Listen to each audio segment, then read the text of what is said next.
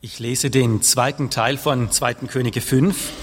Das ist der Bericht von der Heilung des aramäischen Feldherrn Naaman. Wir haben das letzte Mal den ersten Teil dieses Kapitels gehört. Das Ganze lief auf diese spektakulär unspektakuläre Heilung dieses Feldherrn hinaus, der ja an Aussatz erkrankt war. Sie war völlig unspektakulär, die Heilung, weil er nichts anderes machen musste, als sich in einem gewöhnlichen Fluss untertauchen.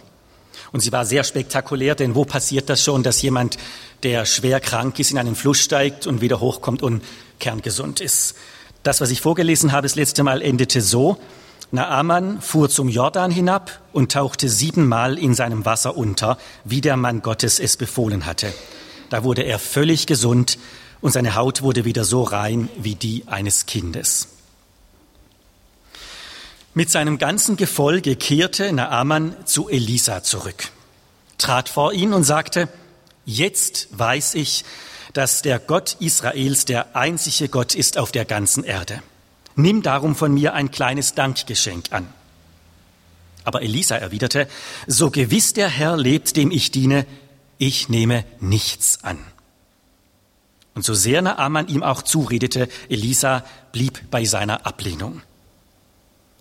Schließlich sagte Naaman, wenn du schon mein Geschenk nicht annimmst, dann lass mich wenigstens so viel Erde von hier mitnehmen, wie zwei Maultiere tragen können. Denn ich will in Zukunft keinem anderen Gott mehr Brand- und Mahlopfer darbringen, nur noch dem Herrn. In einem Punkt jedoch möge der Herr Nachsicht mit mir haben. Wenn mein König zum Tempel seines Gottes Rimon geht, um zu beten, muss ich ihn mit dem Arm stützen und mich zugleich mit ihm niederwerfen. Der Herr möge es mir verzeihen. Elisa sagte, kehre heim in Frieden. Als Naaman schon ein Stück weit entfernt war, sagte sich Gehasi, der Diener Elisas, mein Herr lässt diesen reichen Aramäer mit der ganzen Last seiner Geschenke wieder abziehen. Er hätte ihm ruhig etwas davon abnehmen können. So gewiss der Herr lebt, ich laufe hinterher und hole das nach. Gehasi lief so schnell er konnte. Als Naaman ihn herankommen sah, stieg er von seinem Wagen, ging ihm entgegen und fragte, es ist doch nichts passiert? Nein, nein, sagte Gehasi, aber mein Herr lässt dir sagen, eben sind aus dem Bergland Ephraim zwei junge Leute von der dortigen Prophetengemeinschaft zu mir gekommen. Gib mir doch einen Zentner Silber und zwei Festgewänder für sie. Ich bitte dich, nimm zwei Zentner, sagte Naaman. Er drängte sie ihm regelrecht auf. Das Silber ließ er in zwei Säcke verpacken, legte die beiden Festgewänder darauf und schickte zwei seiner Leute mit, die das Geschenk vor Gehasi hertragen sollten. Beim Hügel vor der Stadt schickte Gehasi die beiden Männer zurück und brachte die Geschenke heimlich in Elisas Haus. Als er zu seinem Herrn kam, fragte ihn der, Woher kommst du, Gehasi? Ich, sagte der Diener, ich war doch gar nicht weg. Aber Elisa entgegnete ihm, ich war im Geist dabei, als der Mann von seinem Wagen stieg und dir entgegenging. Dies ist nicht der richtige Zeitpunkt, Geld und Festkleider anzunehmen und sich dafür Olivenhaine und Weingärten, Schafe und Rinder, Sklaven und Sklavinnen zuzulegen. Der Aussatz Naamans wird dich und alle deine Nachkommen befallen, und ihr werdet ihn nie wieder loswerden. Als Gehasi von Elisa wegging, war seine Haut vom Aussatz so weiß wie Schnee. Guten Morgen. An diesem schönen Sonntag. Irgendwie ist es dieses Jahr so, dass die Wochenende immer perfektes Wetter ist und die Woche durch äh, ist es eher schlecht oder regnet oder ist kühl und am Wochenende ist ja wirklich super Wetter. Schön, dass ihr euch aufgemacht habt und den Gottesdienst besucht. Ein wichtiger ja, ein wichtiger, äh, eine richtige und wichtige Entscheidung, dass wir uns immer wieder auch auf äh, Gott konzentrieren, auf ihn hören. Ja, Naaman oder Naaman, das ist ja eine ganz schöne, anschauliche Geschichte dieser Heerführer, erfolgreiche Mann, der erkrankt war und dann eine, ein, eine Sklavin bei sich hatte, die, äh, die als Dienerin arbeitete, ein jüdisches Mädchen oder junge Frau, ich weiß nicht, wie alt das sie war. Und diese junge Frau hatte für diesen Naaman irgendwie ein Anliegen, dass der gesund wird. Offenbar wurde sie in diesem Haus sehr gut behandelt und äh, dann sagte sie der Frau von Naaman, wenn Naaman nur zu den Propheten in Israel gehen könnte, dann würde er gesund. Das haben wir letztes Mal genau miteinander betrachtet und natürlich, wenn man so was hat wie Naaman, das das Leben doch recht stark beeinträchtigt, dann hält man sich an jedem Halm und wenn er auch sehr schwach ist. Und so reiste Naaman nach Israel zu diesem Propheten und also zuerst zum König, dann gab es mal im, im, im Palast gab es mal einen riesen Aufruhr, weil der König war völlig, völlig durcheinander, weil er dachte, jetzt suchen die Aramäer wieder einen Grund, gegen mich Krieg zu führen. Und dann äh, ging er dann zu Elisa und Elisa sagte ihm einfach, soll siebenmal im Jordan untertauchen. Und das war dann ja für Naaman etwas zu krass. Der fand dann, das sei also sehr unangebracht, dass der Prophet nicht einmal ihm selber begegnet, sondern dass er einen Diener schickt, um ihm das zu sagen. Und schließlich sind die Gewässer in, in Aram genauso rein, wenn nicht noch sauberer als die in Israel. Warum soll er siebenmal in diesen Fluss tauchen? Ja, nun, er hatte glücklicherweise sehr äh, gute Diener, die sprachen dann mit ihm und sagten, du, Naaman, weißt du, wenn der Prophet dir etwas Schwieriges, eine schwierige Aufgabe gegeben hätte, von Zürich nach Bern zu kriechen oder irgendwie, weiß ich was für eine Lösung, hättest du das dann nicht gemacht? Und wie viel mehr sollst du das jetzt doch mal ausprobieren? Du kannst ja mal runtertauchen siebenmal und wenn es nicht klappt, dann bist du wenigstens ein bisschen sauberer als vorher. Aber dann hast du es wenigstens gemacht. Und dann ließ er sich das sagen von seinen Dienern und er hat das gemacht und er wurde gesund, nicht nur gesund, sondern wir haben ja gesehen, er bekam eine Haut wie ein Kind. Also wenn wir das heute machen, könnten wir das wäre ein riesen, äh, riesen Erfolg, wenn wir eine, eine Wellnesskur anbieten können und sagen, nach dieser Wellnesskur habt ihr eine Haut wie ein Kind. Die, die älter sind, wissen das. Die kennen den Unterschied zwischen Kinderhaut und alter Haut. Äh, das merkt man mit der Zeit, wenn man älter wird. Also Naaman war ein Ausländer und wurde vom Aussatz geheilt durch das Sprechen eines, also durch, durch, den, durch einen jüdischen oder einen Propheten des Gottes Israels. Er wurde geheilt, weil er auf diesen Propheten gehört hat und dessen Anweisung befolgte. Das war der Schlüssel, nicht das Wasser. Das Wasser hatte keine heilende Kraft. Wir sind ja immer, immer suchen wir so wie ein bisschen etwas Mystisches.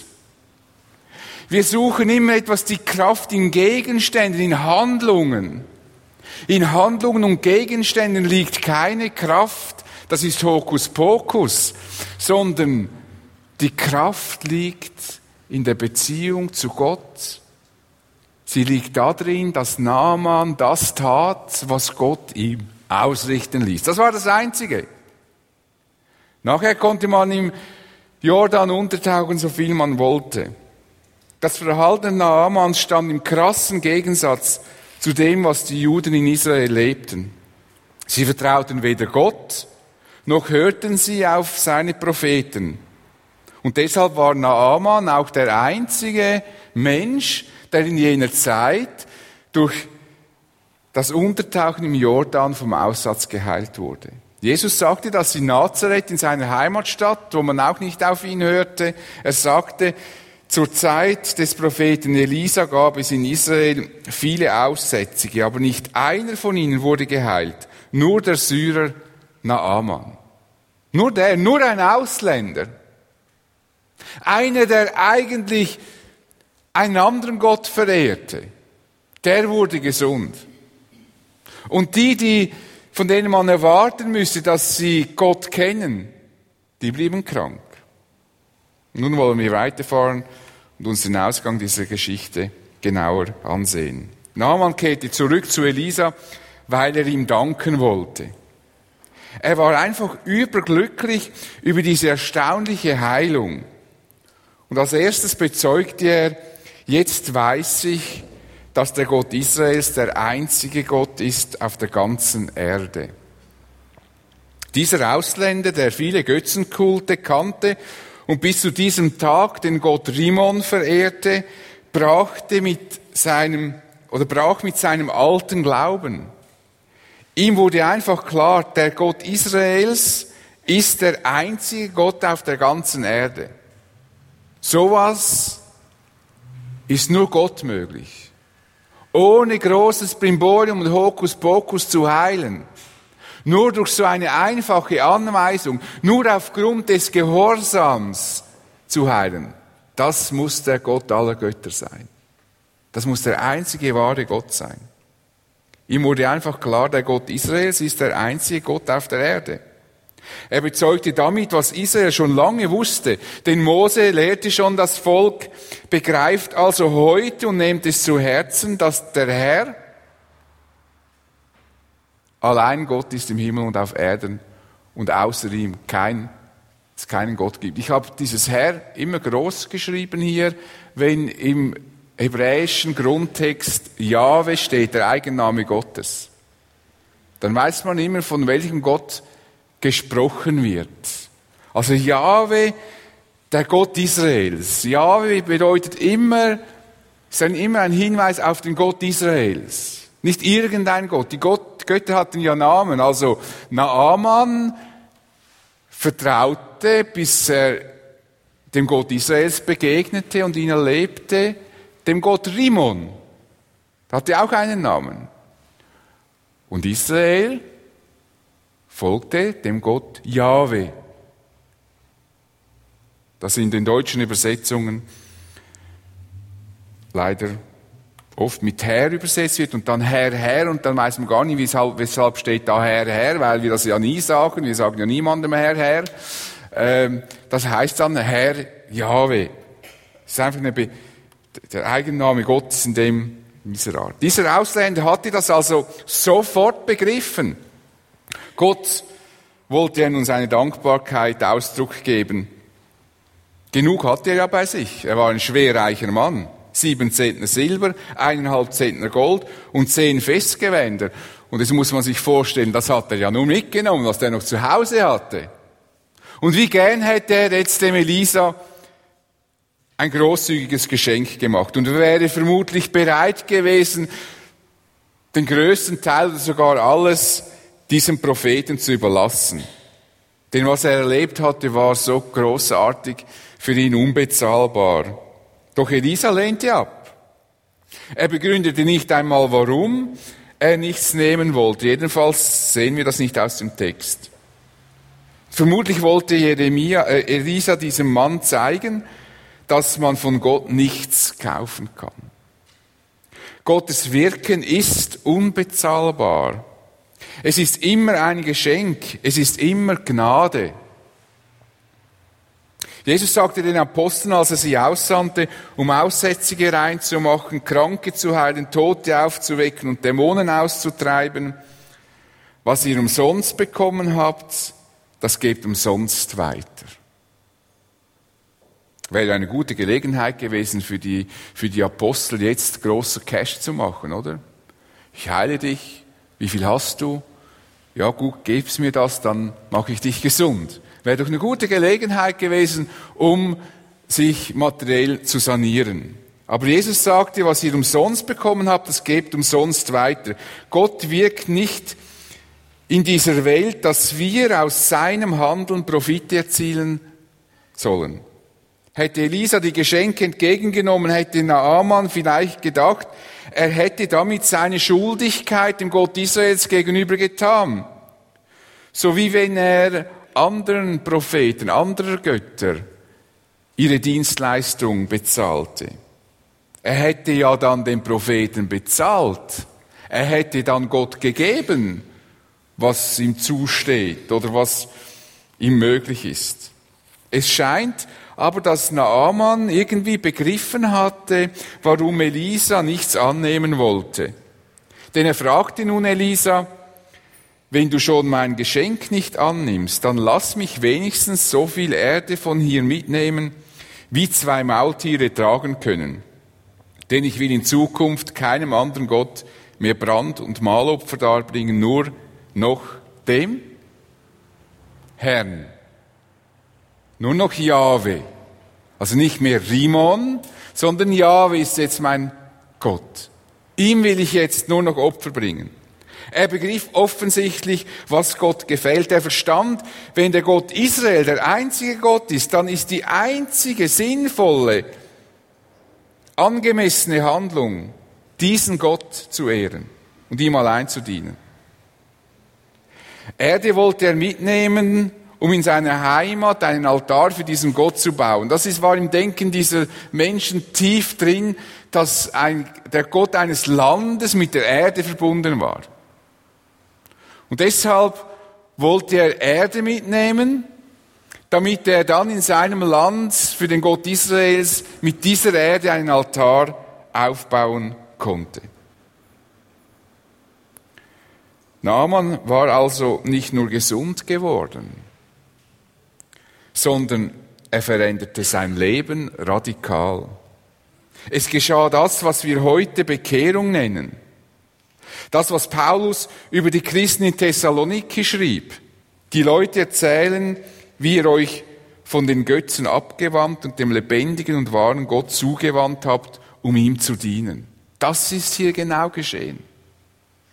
Er hat sich abgewandt von seinem Gott Rimon und hat sich ganz zugewandt dem Gott Israels Jahwe, um ihm nun zu dienen, ihm zu opfern, ihn anzubeten.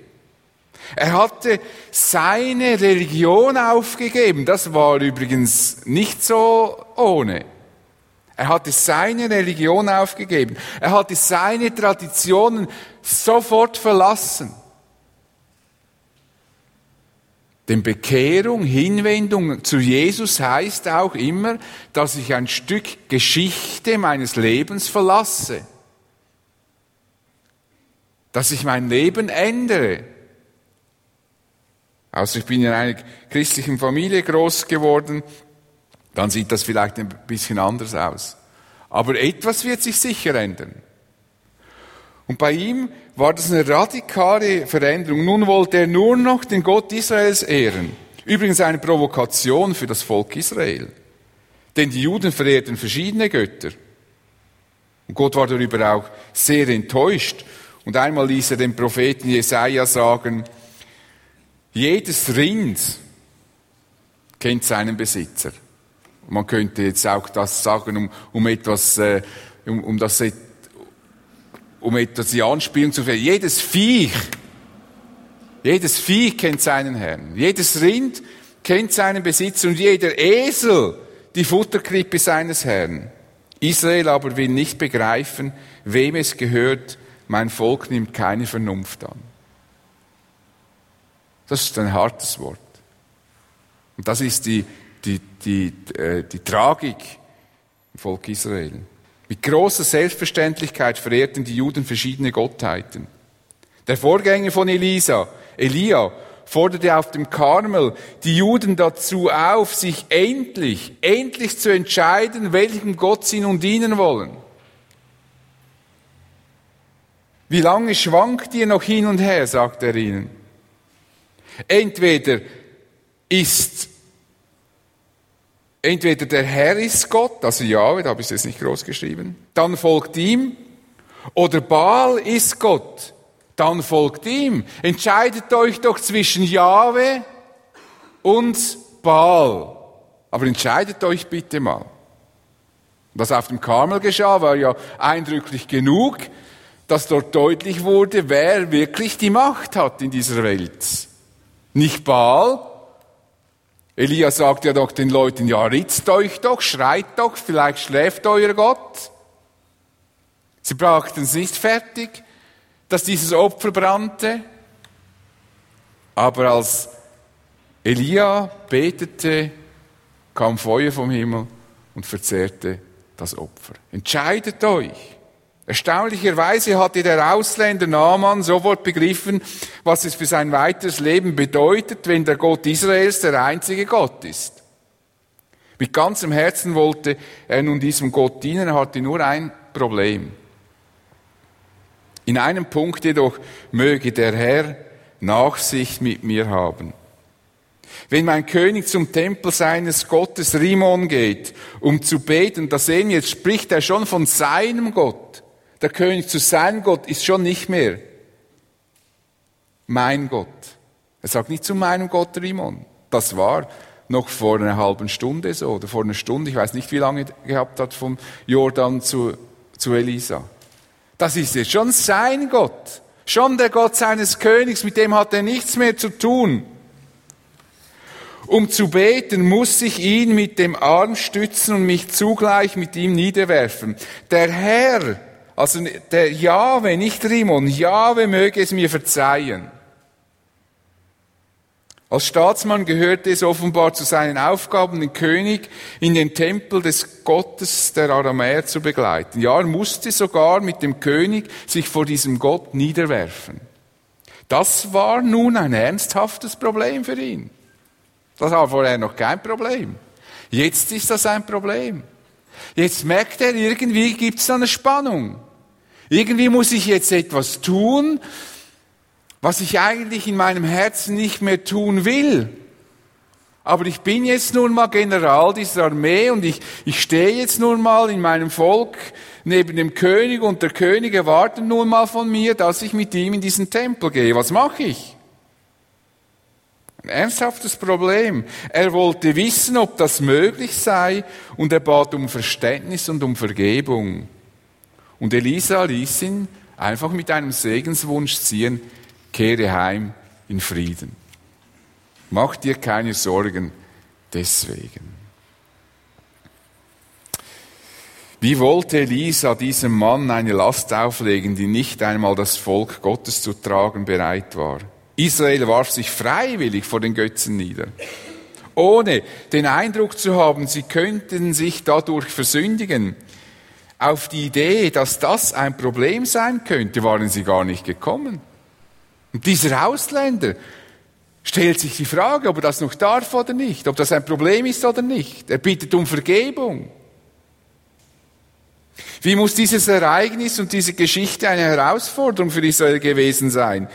Sie hätten schamrot werden müssen, ob der Gottesfurcht dieses Mannes.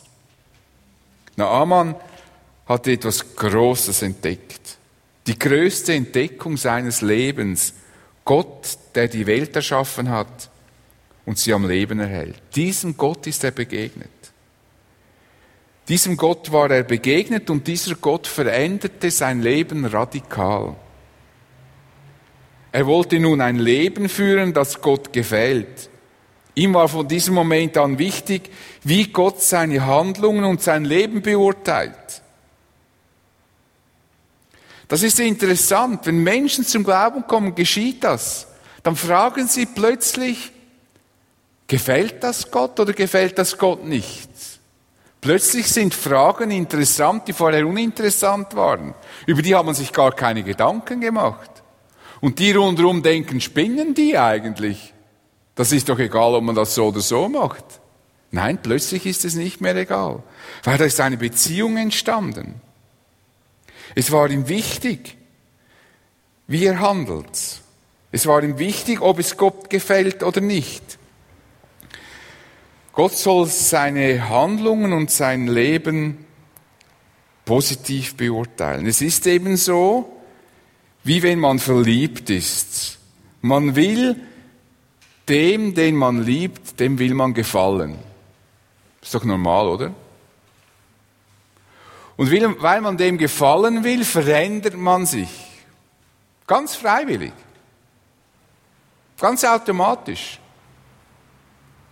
Da hat jemand noch nie viel von Wandern gehalten, dann verliebt er sich in jemand, der gern wandert, plötzlich wandert er.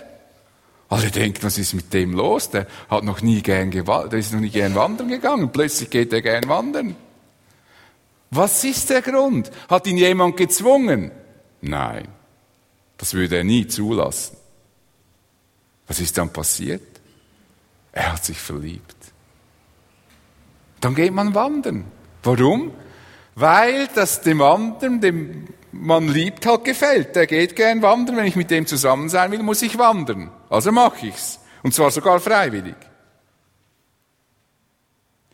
Was hier bei Naaman geschah, geschieht heute noch mit jedem Menschen, der Jesus begegnet. Deshalb schrieb Paulus den Korinthern, wenn also ein Mensch zu Christus gehört, ist er schon neue Schöpfung. Was er früher war, ist vorbei. Etwas ganz Neues hat begonnen. Der Glaube verändert unser Leben, indem wir mit Jesus in enger Beziehung leben. Dort, wo die Liebe zu Jesus groß ist, dort geschehen Veränderungen ganz selbstverständlich. Die Liebe ist eigentlich der Knackpunkt im Glauben. Das ist sozusagen das gewisse Etwas des Glaubens. Wenn die Liebe zu Jesus nicht da ist, dann ist auch keine erfreuliche Veränderung da. Dann empfindet man jede Veränderung als Zwang, als Last, weil ich es tue, weil ich es tun muss und nicht weil ich es tue, weil ich Jesus liebe und ihm gefallen möchte. Deshalb geschieht Veränderung immer an diesem Punkt. Und sie geschieht dann eigentlich selbstverständlich. Wer liebt, fragt nämlich nicht, wie weit darf ich noch gehen? Was liegt noch drin? Sondern er fragt, an was hast du Freude? Das ist die Frage der Liebe. Was gefällt dir? Nun tritt ein Diener Elisas mit Namen Gehasi in Erscheinung. Es war ihm einfach unbegreiflich, dass dieser Prophet Elisa einfach nichts von diesem riesigen Vermögen annehmen wollte. Was hätten sie nicht alles tun können mit diesem Geld? Und bedenkt man noch, dass dieser Naaman ja nur ein Teil seines Vermögens mitgenommen hat. Also wenn der uns alles gibt, kann der immer noch in Saus und Braus leben in, in Aram. Kein Problem, der hat immer noch seinen Palast, der hat immer noch seine Bedienstete, der hat immer noch genug zu essen und wir lassen den einfach ziehen. So blöd kann man doch nicht sein, hat er sich gedacht. Irgendetwas könnten wir ja schon profitieren von dem. Und irgendwie hätte, hätte, hätte der Elisa sagen können, ja, die Hälfte kannst du uns ja geben. Er hätte sagen können, dass man es für, gute, für einen guten Zweck weitergibt oder weiß ich was. Aber den einfach ziehen zu lassen, einfach so viel Geld. Unfassbar. Er dachte, mein Herr lässt diesen reichen Aramäer mit der ganzen Last seiner Geschenke wieder abziehen. Der musste wieder alles nach Hause schleppen. Wäre nur schon anständig gewesen, hätte es ihm abgenommen. Dann hätte er wenigstens nicht so einen, so einen, so einen Lastenmittag. Dann hätte er noch vier Esel mit Erde füllen können. Wir hätten ihm ja die ganze Erde Israels mitgegeben, wenn er uns alles da gelassen hätte. Er hätte einen riesen Altar bauen können. Da wäre Gott noch mehr geehrt worden.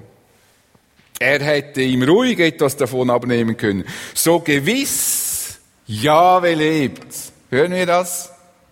So gewiss Jahwe lebt. Ich laufe hinterher und hole das nach. Schön, wie er das sagt. So gewiss Jahwe lebt. Also ein scheinbar frommer Mann, der mit geistlichen Worten in die falsche Richtung rennt. So wahr Jahwe lebt. Im Namen Jahwes renne ich dem hinterher. Das ist so die Krux der Frommen. Dass wir manchmal heilige Dinge so auf unsere Zunge tragen, dass wir es gar nicht mehr merken, wenn wir heilige Ausdrücke missbrauchen. Also, er schlich sich von Elisa weg und jagte Naaman und seinen Leuten nach. Und als Naaman Gehasi erkannte, stieg er vom Wagen und lief ihm entgegen und fragte ihn besorgt, es ist doch nichts passiert. Nein, nein, uns geht es gut, beruhigt ihn Gehasi. Doch es hat sich etwas ereignet der Zwischenzeit. Und mein Herr hat gedacht, er schickt mich jetzt zu dir und lässt dir nun Folgendes sagen. Eben, eben diese Zwischenzeit, oder? Sind aus dem Bergland Ephraim zwei junge Leute von der dortigen Prophetengemeinschaft zu mir gekommen. Gib mir doch einen Zentner Silber und zwei Festgewänder für sie, für jeden eines. Hat man schon so etwas Verlogenes gehört? Ein Mann im Dienste eines mächtigen Propheten lügt, ohne dabei rot zu werden? Vielleicht hat er schon ein bisschen Herzflattern gehabt oder so. Aber Naaman durchschaute diese Lüge natürlich nicht. Er war einfach glücklich, dass er gesund geworden war. Er hat einen neuen Gott kennengelernt. Und natürlich gab er ihm für diese Prophetengemeinschaft gerne etwas ab von seinem Reichtum. Er soll gleich zwei Zentner Silber mitnehmen und Gehasi äh, hatte natürlich gegen diese großzügige Geste nichts und dann nahm er halt diese zwei Zentner Silber. So verabschiedete er sich und schlich sich wieder ins Haus, äh, sogar ins Haus des Propheten, um seinen erlogenen Reichtum zu verstecken. Und als Elisa Gehasi begegnete, fragte ihn, fragte er ihn, woher er komme. Und nun geschah, was immer geschieht, wenn man einmal betrogen und gelogen hat. Die Lügerei findet kein Ende. Man muss, entweder bekennt man's und ist ehrlich, oder man muss weiter lügen.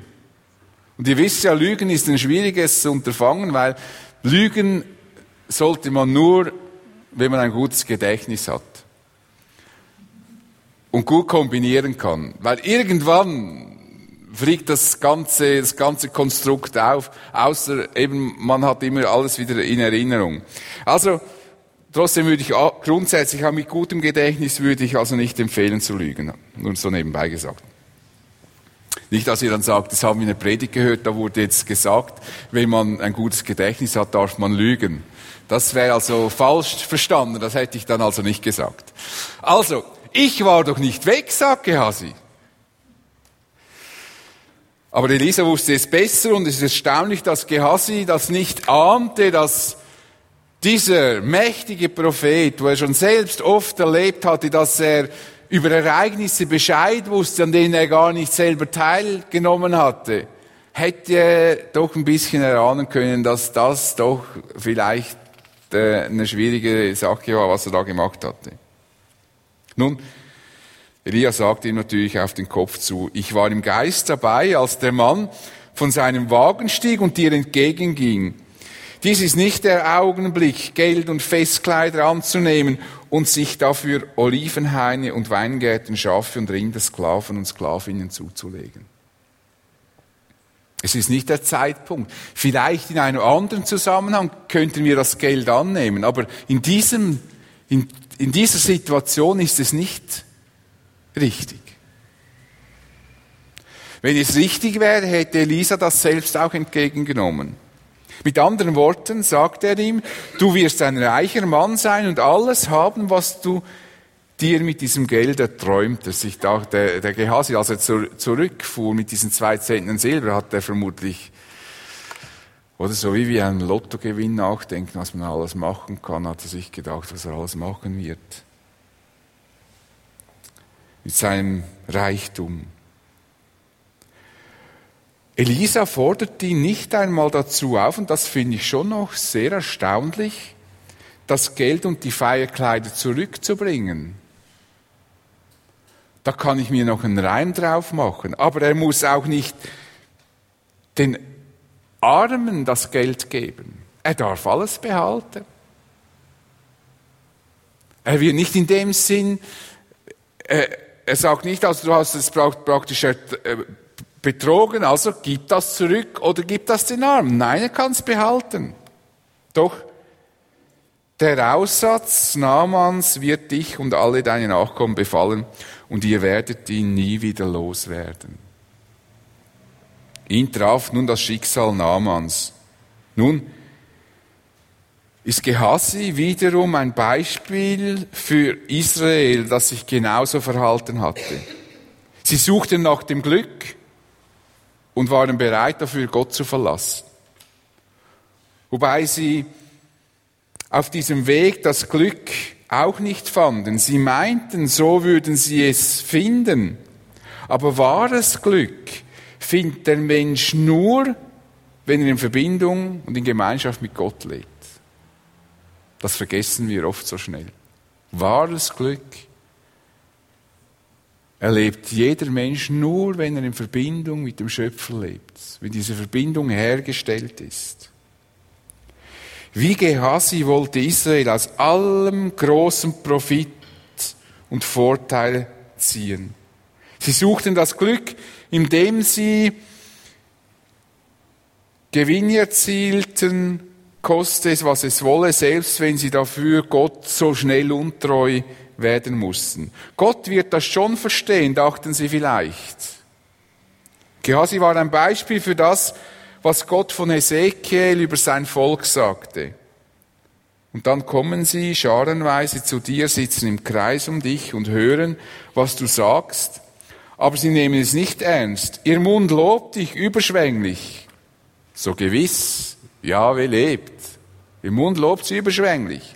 Aber ihr Herz ist nur damit beschäftigt, wie sie sich skrupellos bereichern können.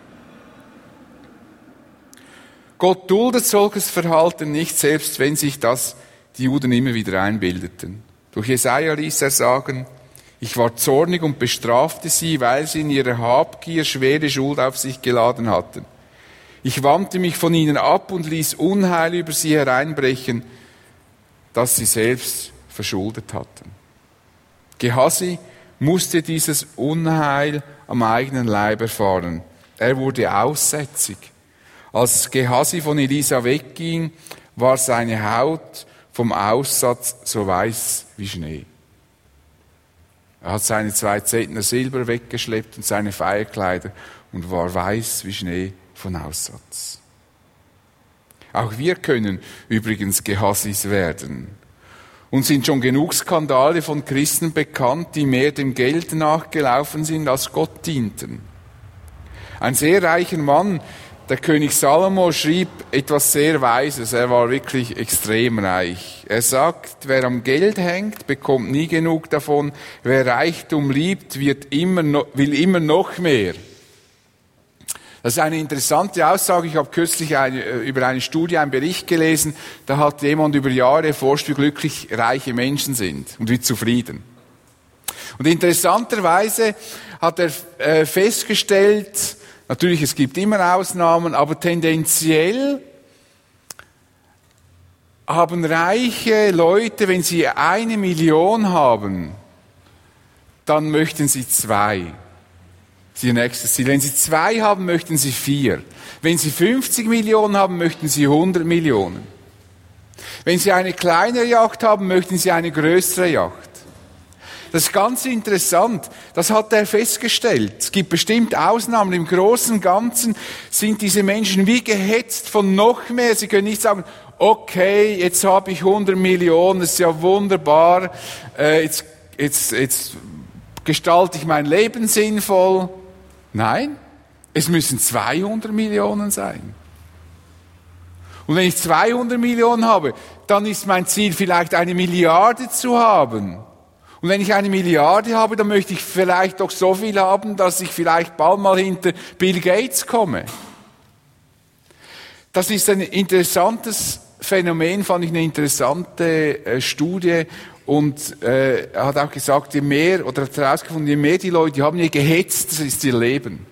Das ist natürlich schwierig, wenn ich auf jedem Meer eine Yacht habe und in jedem Kontinent eine Wohnung oder eine Villa und, und, und Angestellte, die alles pflegen. Das ist natürlich ein, ein Riesenunternehmen. Das ist, nur schon meine Lebensgestaltung ist ein Unternehmen an sich. Auch Paulus sieht im Geld eine, eine große Gefahr für unseren Glauben. Nach Ephesus schreibt er, ihr müsst wissen, wer Unzucht treibt, ein ausschweifendes Leben führt oder von Habgier erfüllt ist. Und Habgier ist eine Form von Götzendienst. Für den ist kein Platz in der neuen Welt, in der Christus zusammen mit Gott herrschen wird. Habgier ist eine Form von Götzendienst. Und so können wir verstehen, weshalb Gehasi eine so harte Strafe getroffen hatte, weil das war Götzendienst eigentlich. Im Grunde wurde er durch sein Verhalten zum Götzendiener. Sein Wohlstand war ihm wichtiger als die Ehre Gottes. Sein persönliches Glück bedeutete ihm mehr als die Gemeinschaft mit Gott. Dabei hätte er ja in Elisa ein hervorragendes Beispiel gehabt. Übrigens, dass wir uns nicht falsch verstehen, reich sein ist keine Sünde. Reich sein ist keine Sünde. Gott hat gar nichts gegen Reiche. Und wir können, äh, wir können glücklich sein, dass es im Reich Gottes doch viele reiche Leute gibt. Wer soll dann all diese Missionsarbeit bezahlen? Wer soll all die soziale Arbeit bezahlen, die weltweit getan wird. Das sind viele Reiche und natürlich auch wir, die zum Teil weniger reich sind, die Geld zusammenlegen. Dafür, in meinen Augen, ist eh das Reich Gottes, wenn man das, man macht ja immer, wer der größte Wirtschaftsbetrieb ist, den meisten Umsatz hat. Ich bin der tiefsten Überzeugung, dass das Reich Gottes der, den größten Umsatz macht in der ganzen Welt. Das Reich Gottes ist das größte Unternehmen in der sichtbaren Welt. Was da Geld fließt, für Gemeindebau, für, für arme Menschen, das ist enorm. Wenn man das alles zusammenzählen würde, was alle Missionswerke, äh, alle Hilfswerke, die, die, die christlich arbeiten, dann ist das Reich Gottes das größte Unternehmen in dieser sichtbaren Welt. Da fließt am meisten Geld jedes Jahr. Da bin ich tief überzeugt. Es sind enorme Summen, die da fließen. Wenn wir uns nur schon unseren Gemeindehaushalt angucken, wir sind eine kleine Gemeinde dann rechnen wir das mal hoch. Also ist enorm. Also Gott hat nichts gegen Reich, dass wir uns nicht falsch verstehen, aber Reichtum bringt Gefahren mit sich. Es gibt ja Leute, die sind einfach reich, die sind reich geboren. Es gibt Leute, die sind reich geworden, weil sie irgendeine gute Idee hatten. Ihr Hauptziel im Leben war nicht unbedingt reich zu werden, aber dann wurden sie halt reich. Aber gefährlich, die Gefahr sieht Paulus darin, wenn mein Lebensziel darin besteht, dass ich reich werde. Dass das mein Leben ist. Und so warnt er, übrigens wer, wer das mit dem Reichtum sehen will, äh, was Paulus sagt zu denen, die reich sind, wie sie mit ihrem Reichtum umgehen sollen, ich habe das jetzt nicht aufgeführt. Das seht ihr dann bei Bibelversen zum Nachschlagen. 1. Timotheus Kapitel 6, das schreibt er Verse 17 und 19. Also wenn ihr gut Geld habt, dann lest mal diese Verse. Dort, 17, 19. Und wenn ihr auch nicht so viel habt, lest sie trotzdem. Sind auch generell hilfreich für unsere Haltung gegenüber dem Geld. Also hier sagt er nun, wer darauf aus ist, reich zu werden, verfängt sich in einem Netz von Versuchungen und er liegt allen möglichen unvernünftigen und schädlichen Begierden, die dem Menschen Unheil bringen und ihn ins Verderben stürzen. Denn die Liebe zum Geld ist eine Wurzel, aus der alles nur erdenkliche Böse hervorwächst. Schon manche sind vom Glauben abgeirrt, weil sie der Geldgier verfallen sind und haben dadurch bitteres Leid über sich gebracht. Leider gibt es auch heute noch viele solche tragische Beispiele. Menschen, die aus Liebe zum Geld bitteres Leid über sich gebracht haben. Aus Liebe zum Geld Familien zerstört wurden. Beziehungen kaputt gemacht. Es ist nach wie vor aktuell, was Jesus einmal sagte, ein Mensch kann nicht zwei Herren dienen. Er wird dem einen ergeben sein und den anderen abweisen. Für den einen wird er sich ganz einsetzen und den anderen wird er verachten. Ihr könnt nicht Gott dienen und zugleich dem Mammon. Eine große Herausforderung, glaube ich, für jeden von uns. In unserer Gesellschaft, in der Art, wie wir leben, ist es nicht einfach. Aber es ist wichtig, dass wir das im Hinterkopf haben. Gehasi suchte sein Glück. Er wurde reich, aber sein Glück war klein. Denn er lebte nun als kranker Mann weiter. Naaman wurde nicht nur gesund, sondern er machte eine großartige Entdeckung. Er begegnete dem wahren Gott. Das veränderte sein Leben grundlegend. Er wollte nur noch diesen einen Gott verehren. Und wie viel mehr Grund haben wir, Jesus zu verehren, der für unsere Schuld am Kreuz starb, der auferstand. Wie viel mehr Grund haben wir, ihm dankbar und ergeben auch zu leben. Wenn wir dankbar und hingebungsvoll Jesus nachfolgen, wachsen wir im Glauben ganz automatisch. Es ist mir wirklich wichtig, dass wir das verstehen. Wir konzentrieren uns nämlich nicht auf Wachstum. Wir konzentrieren uns nicht darauf, dass wir wachsen, sondern wir konzentrieren uns auf Jesus. So ist das immer. Also, wenn wir möchten, dass unsere Kinder wachsen, was tun wir?